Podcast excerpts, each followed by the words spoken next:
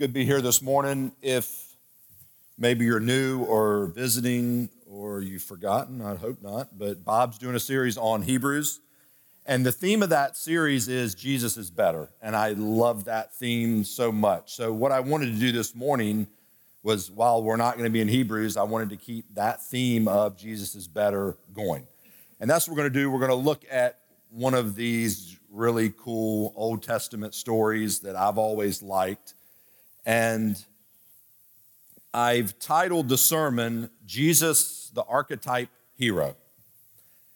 Partly because I really like that title, and partly because that really fits into exactly what I want to do this morning. However, if you would rather use the title, Jesus is the better hero, I'm okay with that too, because that'll keep with our theme of Jesus being better a little bit.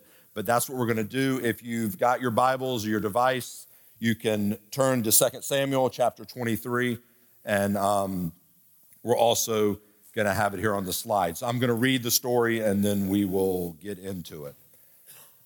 Just so you know, I put up here that there's the parallel to this story in First Chronicles 11. It's almost identical. So I put that up there just so you know that it is one of these ones that gets repeated in both history books like that. So let's Let's look at 2 Samuel 23, starting in verse 13. And three of the 30 men went down and came about harvest time to David at the cave of Adullam, when a band of Philistines was encamped in the valley of Rephaim. David was then in the stronghold, and the garrison of the Philistines was then at Bethlehem. And David said longingly, Oh, that someone would give me water to drink from the well of Bethlehem that's by the gate. Then the three mighty men broke through the camp of the Philistines and drew water out of the well of Bethlehem that was by the gate and carried it and brought it back to David. But he would not drink of it. He poured it out to the Lord and said, Far be it from me, O Lord, that I should do this. Shall I drink the blood of the men who went at, went at the risk of their lives? Therefore, he would not drink it. These things the three mighty men did. Just a really cool story. I've always liked it, been one of my favorites for years. Let's give a little bit of biblical and historical context, and then we'll get into the specifics. So, Adullam is mentioned about a dozen times in the Old Testament. It's in Genesis. If you read about the story of Judah and his wives, there's some people that came from that city. And then in Joshua, during the conquest of the promised land, that city gets mentioned a few times too. So, it's a, it's a fairly significant city in that time. It's also one of the places that David hid from Saul. You know, a couple of times Saul is trying to kill David, and he goes down to like the Dead Sea En Gedi in that area. But in 1 Samuel 22, it says that David went to this cave at Adullam to escape. So it's somewhere he, he knew about. And I don't know if you're like me. If you're like me, you love a good map to get the feel for the, the significance of somewhere and where things are. So here's a map. So on the far right, you kind of see Jerusalem's cut off a little bit, and below that is, is the red arrow pointing to Bethlehem. And then there in the middle, there's the arrow pointing to Adullam. And then right above that is the valley of Rephaim that's mentioned here in the story. And I put one more arrow on the far left, um, pointing towards what's called the Valley of Elah or the Elah Valley. I put that because if you read about David and Goliath, when David's a little te- a teenager, he that's where he defeats Goliath. So this is an area and a geography that David is well familiar with. Okay, so that's why I put that other one up there just to give you the the context of where he's at.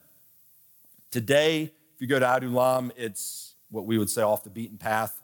If you know somebody that's been on a tour trip to Israel, I'll pretty much bet you that they didn't go there. It's in a nature reserve in Israel, kind of like what we would call a state park. There's no entry fees, there's nothing like that. It's just kind of in the middle of nowhere. You have to drive through actually a little community and you get there. Um, we went last year on my Muslim filming trip, just trying to look for different places connected to biblical characters. So here's the road in to Adullam. This is the smooth part by the way.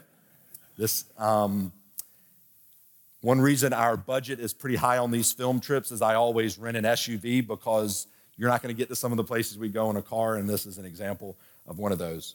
So it was really cool though, because it's one of those places, there was nobody there. There was a couple of guys dirt biking, I mean, mountain biking, I'm sorry. And we ran past one couple um, walking their dog, and that was it. So we had the place to ourselves. We like to get to those kind of places. So there's there's a sign for Adullam, which is where the they call it a tell, the ruins were, and it's just a, a hill. I'll show you a picture of that later on. There's no sign for the cave. There's no marked path for the cave. It's just you kind of have to know it's there. So I'm going to show you a short clip.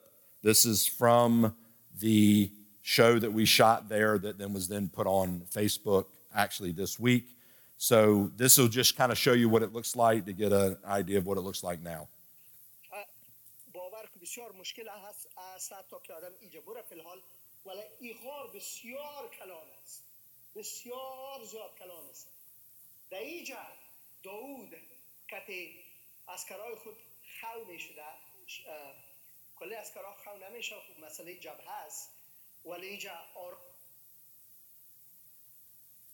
So that just kind of shows you what the um, cave looks like. It's grown up.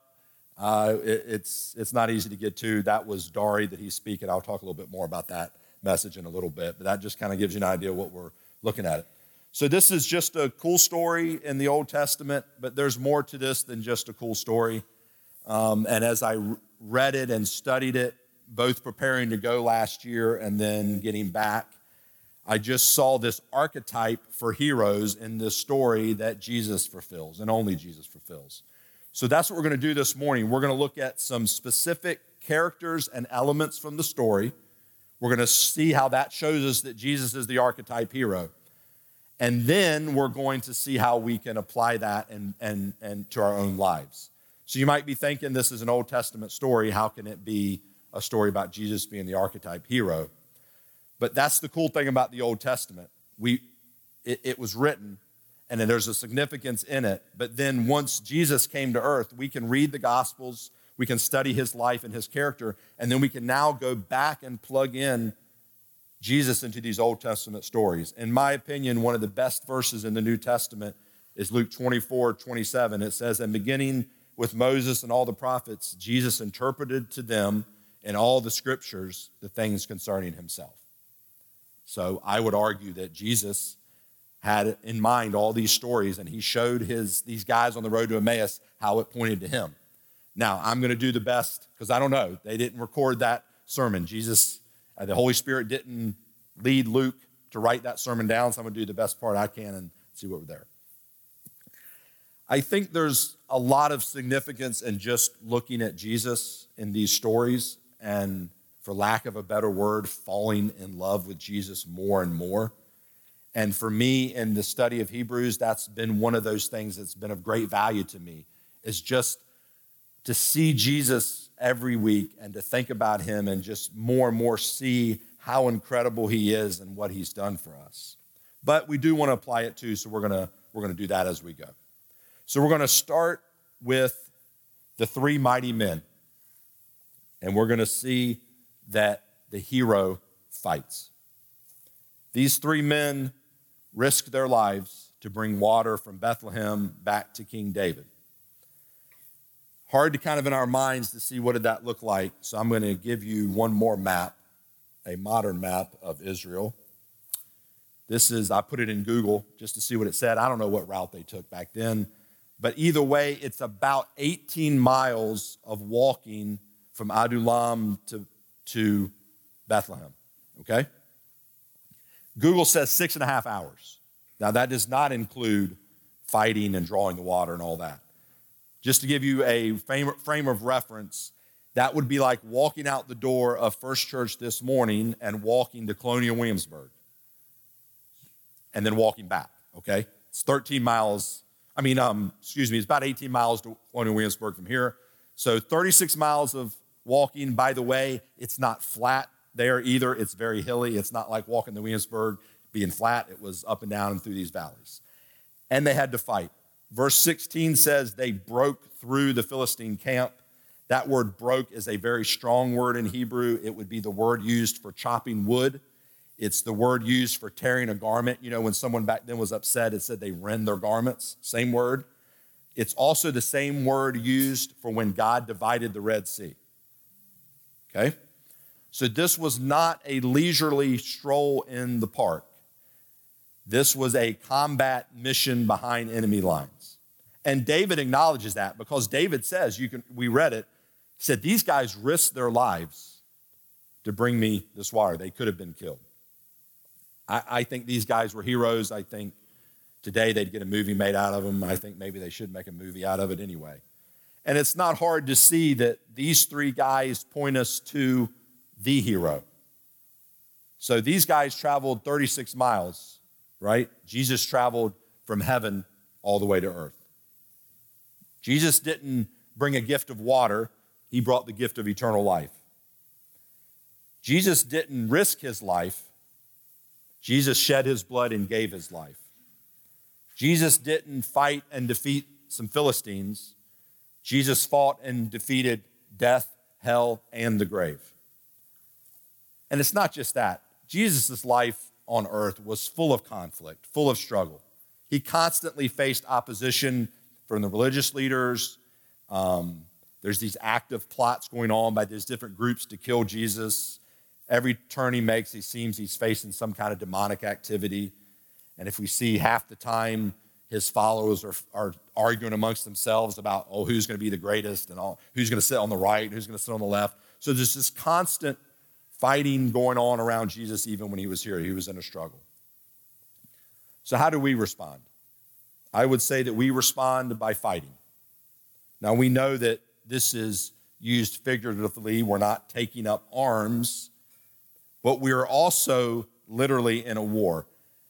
When, when you get the opportunity to preach and you don't know what music's coming, but the music lines up with the sermon, it happens a lot and it's really cool. So, that new song we sang this morning, I'm like, wow, that was really cool. I didn't know that that song was coming.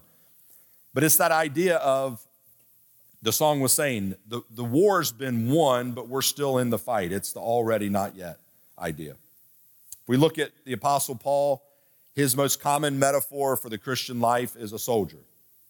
We read about putting on the full armor of God. We read that we don't wrestle against flesh and blood. We read that we should share in the suffering of Christ as a good soldier. At the end of his life, Paul says, I have fought the good fight. Jesus actually uses a war metaphor as well. When he's talking about what it's like to be his follower, he uses the illustration of a king going to war okay? So I think we just need to remember that we are in a fight. We don't need to be scared, but there is spiritual warfare going around us. We need to understand that.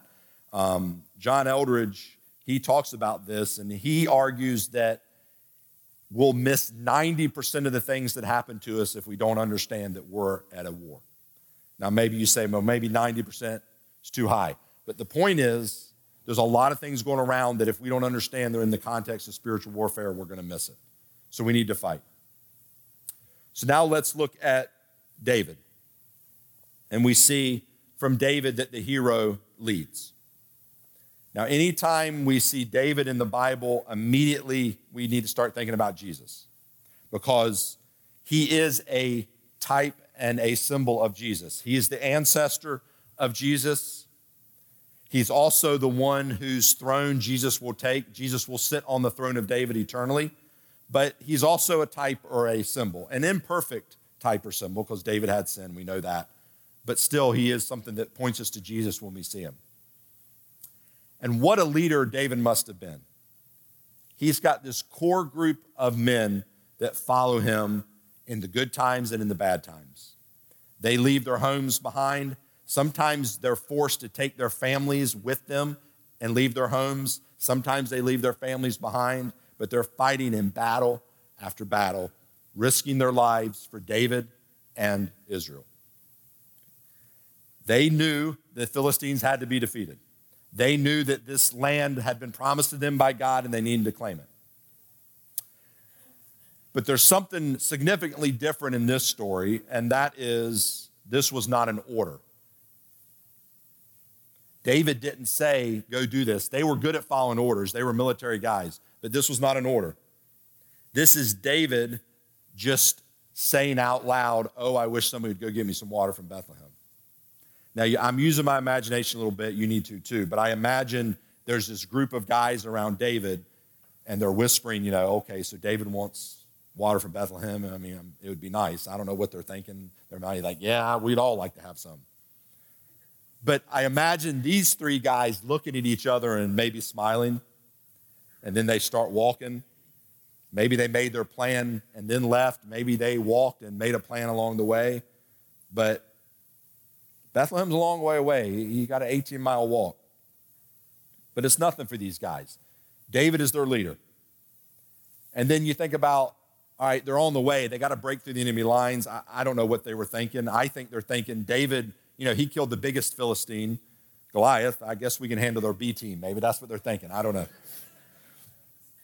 But why would these guys do this? Why risk your life for a little bit of water? Love is the only thing I can come up with. They loved David. Now, we're not exactly sure the timing of this story it could be that David is already king, or it could be that he's been promised to be king. But either way, these are guys that are following him. And yeah, they followed orders, but this is beyond orders. Orders, following orders is the duty and honor of a soldier. Soldiers follow orders, friends act out of love. These guys were soldiers, but they were friends. And out of love for their king and their leader, they go and risk their lives. How much better a leader is Jesus than David? And Jesus is calling each of us to follow him and let him lead us. What are we willing to do for our leader? What are we willing to do for our king? What will we do for the one who calls us his friend? Will we risk everything? Are we going to go where others won't go? Are we going to go when others won't go? Are we going to stay in the cave or are we going to go to Bethlehem? Now, was it wrong for the other guys to stay behind? I don't think so. But this was not an order David gave, this was out of love. So, what is our motivation? Why do we do the things we do? I would argue it should be love as well. Now, if you remember back, and it's been a little while, it's been a piece since we've been in Hebrews 6, but if you remember back to Hebrews 6, it says, for God is not unjust so as to overlook your work and the love that you have shown for his name in serving the saints as you still do. The author of Hebrews is telling us God sees not only what we do, but he sees the motive for what we do. And we see here that our work should be done out of our motive of love love for what God has done for us. We do not serve God, we do not follow Jesus so that we can earn his love and his favor. we have the love and favor of God, so we serve him out of love. The next element of the story I want to look at is water. And the slide's messed up. I'm sorry. It should be the, the hero gives life. So we see in the Bible water a lot. And anytime you see water, at least take time to notice and see what's it being used. Water is a symbol of the Holy Spirit, it's a symbol of God working, it's a symbol of life, it's a lot of different things. So David wants this water from Bethlehem. We're going to look at the significance of that in a minute. But I'm just thinking about this symbol of water in the Bible. Um, there's another person who wanted water. David wants water from a well in Bethlehem. There's another guy in the Bible who wanted water from a well. This one is about due north of Bethlehem in a place called Sychar. And obviously that, that woman, I mean that man was Jesus. And he asked this Samaritan woman for the water. And then this is what Jesus says to her. Jesus answered her, If you knew the gift of God and who it who it is that is saying to you, Give me a drink, you would have asked him, and he would have given you living water. Everyone who drinks of this water will be thirsty again, but whoever drinks of the water that I will give him will never be thirsty again. The water that I will give him will become in him a spring of water welling up to eternal life.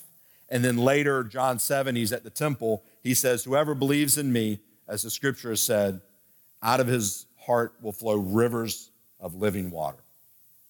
We take water for granted today, I think, just because it's so easy to get. Back then, your entire life revolved around water. Every day, every plan, every activity. Do I have water? Can I get water? Is the place I'm going going to have water? Do I need to take water with me? Everything revolved around that. That's not something I think most of us have experienced in the West. The closest I've come it would be Arizona. If you've ever been on one of the trips out there, maybe you can get a glimpse of that. I was on the first trip um, with Bob, and Bill was on that trip. Bill Manning, uh, I think we figured out 30 years ago, something like that. And we were the first very trip. We were in a different location than all the other ones. We were a place called uh, Grand Falls, and it was a bit more remote. And one of the days, one of the Navajos from the church said, "We're going to go to one of the remote churches." And we're thinking, "Okay, I thought this was remote." Well, we found out that there's a different church that's more remote. And uh, he's like, "Make sure you bring water." So we brought water. Well, we start driving, and we're driving down these dirt roads, and it's hours. And it's like come to a dirt road crossing and turn right here. I mean, we would have all been goners if if we if he would have had a heart attack or something. Because there's no signs, there's nothing. You're just hour after hour through the desert. Um, you know, that was back in the mid 90s. You know, nobody had a cell phone. We weren't millionaires. And besides, there wouldn't have been a signal out there anyway. So that was a time that if we'd have broke down it literally could have been a difference of life and death. But that's kind of what life was like back then. So we have to understand that to understand how significant these metaphors of water is. And that constant life and death need for water points us to our constant life and death need for God. The real water David needed was God. The real water you and I need is Jesus Christ. We know this and I put myself in here, we know this, but how many times do we put this into practice in our lives? Do we really see Jesus as the one thing that I need to make all my plans around because that's the thing that's going to help me survive? The next thing I see is the sacrifice. And here we see the hero gives life. It's very interesting that these guys went through what they went through, walked so far, fought, risked their lives, and they get to David and he takes the water and he pours it out as a sacrifice. And that's really what it what it what the word there is. And it's to me very interesting when we were last year at Adullam, um, me and my colleagues Hussein and Chris, we were talking about this story and Hussein was said, he said, this is probably the only place in the Bible that there's a water offering. And I put a little pin in that because we were busy. And I said, I'm going to look into this later. And I've looked and I cannot find any other water offering in the Bible. There's drink offerings, that's usually wine or olive oil. Or there, so there's other liquid offerings, but I can't find anywhere else there is a water offering. I think that's important because there's this biblical theme that it's the heart that matters, right? God says over and over to the Israelites, I'm tired of your sacrifices. Why? Because it's not the sacrifice, it was their motive behind it. Okay? I also see an interesting connection in this passage to communion. I think we did it two weeks ago. Um, David says, Shall I drink the blood of the men who risked their lives? Now, David really wasn't going to drink their blood, correct? I personally think this passage helps us understand one of the more difficult things Jesus said. Because in John 6, Jesus said, Truly, truly, I say to you, unless you eat the flesh of the Son of Man and drink his blood, you have no life in you. Excuse me. Um, people left Jesus. Some of his followers said, All right, it's got too crazy, I'm going. And some of the people left because of that. Now we know that this is Jesus illustrating the Lord's Supper, okay? Jesus is instituting the Lord's Supper before his death. He's given a little glimpse here, and then we have the final, the Last Supper. You know, David was speaking figuratively, and so was Jesus. David says, I'm not going to figuratively drink the blood of these men that risked their lives. Jesus says, You are going to figuratively drink the blood of the one who did give their life. And I think it's just a neat connection between this story and Jesus. After his death, Paul tells us that you know, Jesus gave his life for us, and, and we drink the cup and we take the bread as a symbol to remember his sacrifice. And we've seen in this study of Hebrews that Jesus was the better sacrifice. Jesus was the once and for all final sacrifice. These men risked their lives to bring David water, he gives it as a sacrifice. Jesus came as the sacrifice and gave his life willingly. So, how do we respond? The hero Jesus gave his life, we need to give ours. To live the life God has called us to, it means to give up our lives. The best possible thing we can do is give up our lives to Jesus. Paul talks about being crucified with Christ. Paul talks about sharing in the cross with Christ. Jesus said, Whoever would save his life will lose it. Whatever loses his life for my sake will find it. And, and, and you can see other examples of Jesus saying this. If we're going to really live the life God's called us to, it means giving up our life for the sake of Jesus. And now we see David's request, and we see that the hero fulfills. Um, I, I know nothing about cameras, technology, sound, video, audio. I don't know anything about all that stuff. I can run my basic things I need to run, my phone and my computer, that's about it. So these filming trips, I am not going to run films. I'm going to, I make the plan, I do the budget, I set up and rent everything, get everything set up.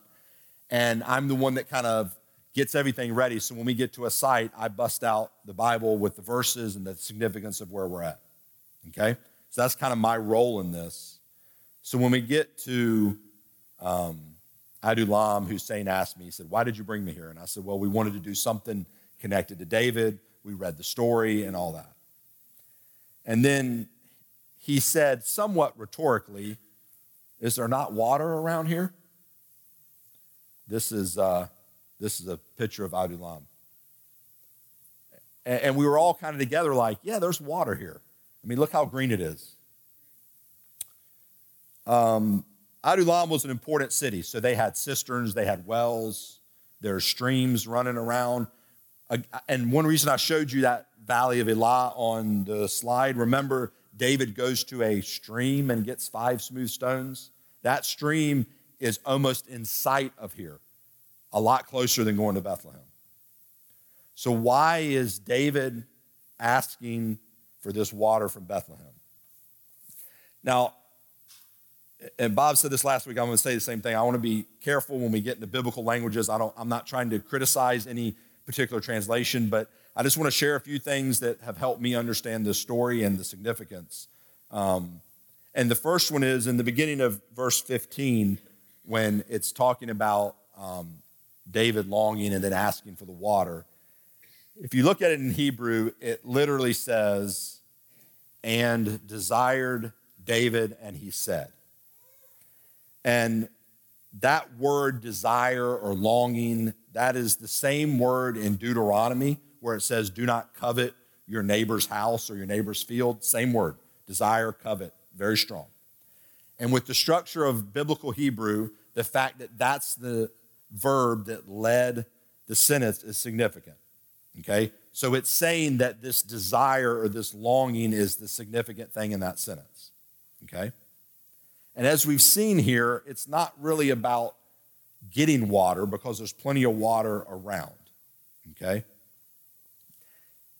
It's something else. So when we were talking about this, um, we were trying to figure out exactly what to do, and, and Hussein looked at me and he said, David was homesick. And I'm like, yeah, I think that's it. And he said, Well, I know what I'm going to preach. And I started thinking about it. You know, we lived in Bulgaria. I mean, I don't know how many times I was like, I'll give you $100 for a Krispy Kreme donut right now.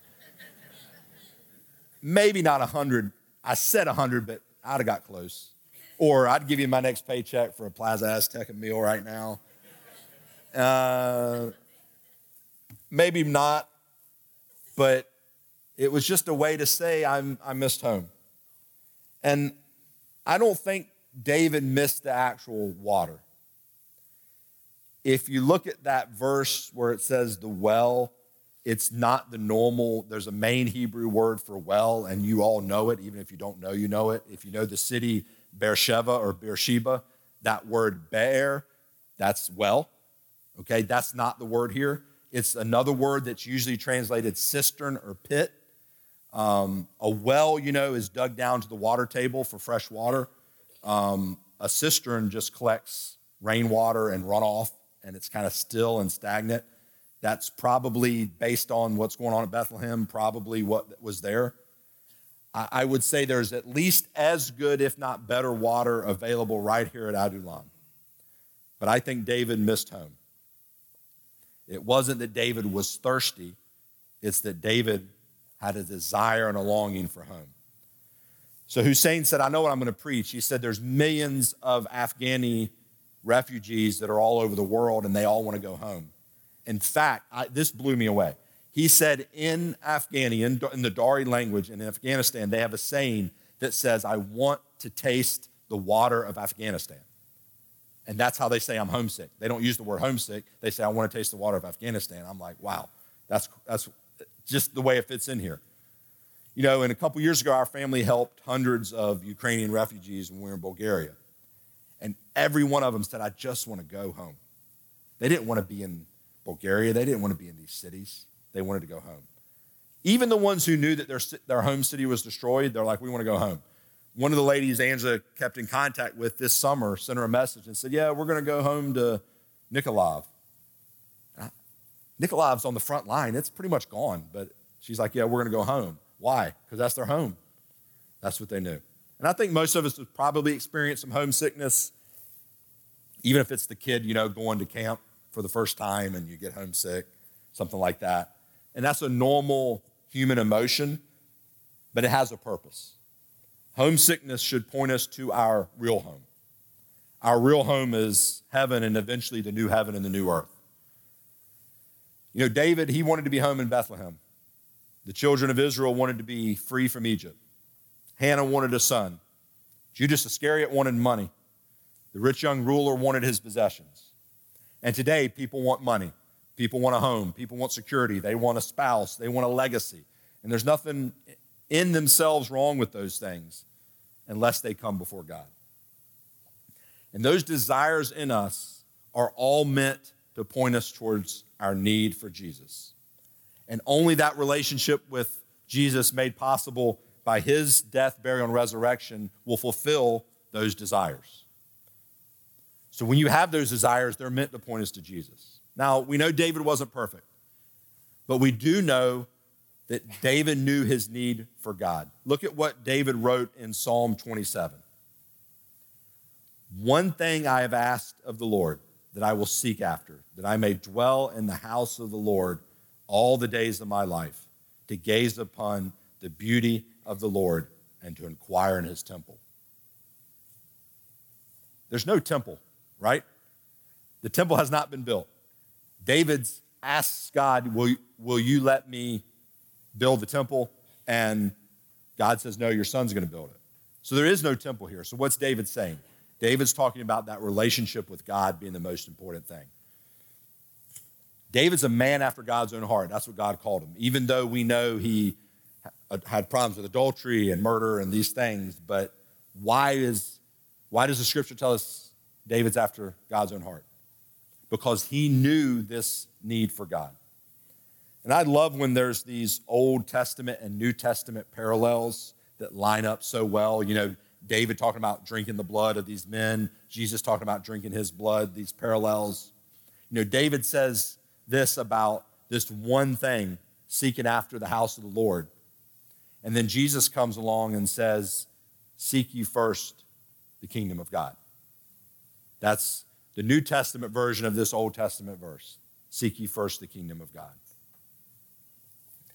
I'm just going to put in a commercial. Pray for um, Muslims. God is doing an incredible work in the Muslim world. Some people estimate that the fastest growing church today is the church in Iran. It's incredible what God's doing. Pray for the people of Afghanistan. Um, my friend Hussein, he did the show this week, and he said it just had such a significant impact on people because there's so many problems in Afghanistan, and there's so many people that miss home, and, and, and people are being led to the Lord because of, of shows like this and, and things other do people. So keep praying for the Muslim world. God is doing, just like I said, some amazing things, and, and keep praying for that. Um, I'm going to admit to you that I am a big uh, Sylvester Stallone fan, especially Rambo, uh, but Rocky, all that. I, I love. I love. Uh, I love them. I love Sly. In fact, last year in Israel, um, I don't know whether you know this. Rambo Three is set in Afghanistan, but it was actually filmed a lot of it in Israel. So we went to one of the places that they filmed Rambo 3 and did a message about that. But that's a story for a different message and a different time. But that just shows you how much I'm a, I'm a Rambo fan.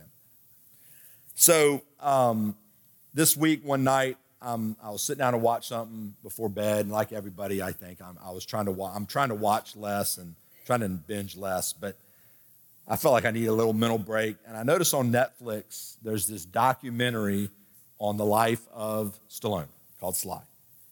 So I said, oh man, I, I, I, I got to do it. So I start watching it. And in the context of prepping for this sermon, I just, I got blown away. So Sly's born in New York, rough neighborhood, Hell's Kitchen, and it was named that back then because of how bad it was. Um, not a good home life in the terms we would use today neglect, abuse, all those things, end up being divorced, split home, all this kind of stuff. So Sly and his brother would go to movies, and that was escapism. He says that. We would go to every movie we could. Didn't pay for any of them, obviously, sneaking in, but they would go to every movie they could. And then they would come home and he would, he would imitate those movies, okay? So one time in the 50s, they went to this movie um, called Hercules Unchained. I don't know if you've seen it. It's starring a guy named Steve Reeves, who was Mr. Universe. Google it when you get home. Big old boy. I wasn't gonna. I didn't want to put a bare-chested hunk of a man on the screen, but trust me, it's there. And if you've seen it, there's this scene where he tears this. He's chained the temple, kind of like Samson. He tears it down and kills all the people and everything. And this is what Stallone said. I, I ran back and ran the subtitles so I could quote him. Um, I really, really want to do this in my Stallone voice. But it would be so good that you'd be distracted by how good it was and not hear what I had to say. So I'm not going to do it for your own sake. You have to come to me afterwards and we do it. All right, so he watches this movie, and this is what Stallone says I quote, this ridiculously handsome, well built, perfect role model. That did it. I go, there it is. That's the road. I finally had a role model that I idolized. I'm thinking, whoa, it blew me away. And that's exactly what Stallone did. He modeled his entire life after this guy on the TV. He couldn't get cast in lead roles in movies, so he wrote his own movies and cast himself as the lead, Rocky being the first example. This guy built his entire career around the life of an actor in a movie he saw. And I thought about this week what if I looked at Jesus that way? What if we looked at Jesus as the hero of the story of human history? What if we looked at Jesus and we said, this ridiculously kind, radically gracious, perfect role model? That does it. There it is. That's the road. I finally have a role model worth idolizing. And then, in what if we went out and really built our lives around the hero Jesus. Let's pray. Father, we love you. We thank you for your word. We thank you for these incredible Old Testament stories that point us to you. Father, we thank you for being our hero. We thank you for being the hero that came down and rescued us from the grip of sin and hell and death. And Father, we pray that we will take time this week to look at you as our role model, to see you as the one that we need to model and build our life around. We love you. We thank you for the privilege it is to serve you. In Jesus' name, amen.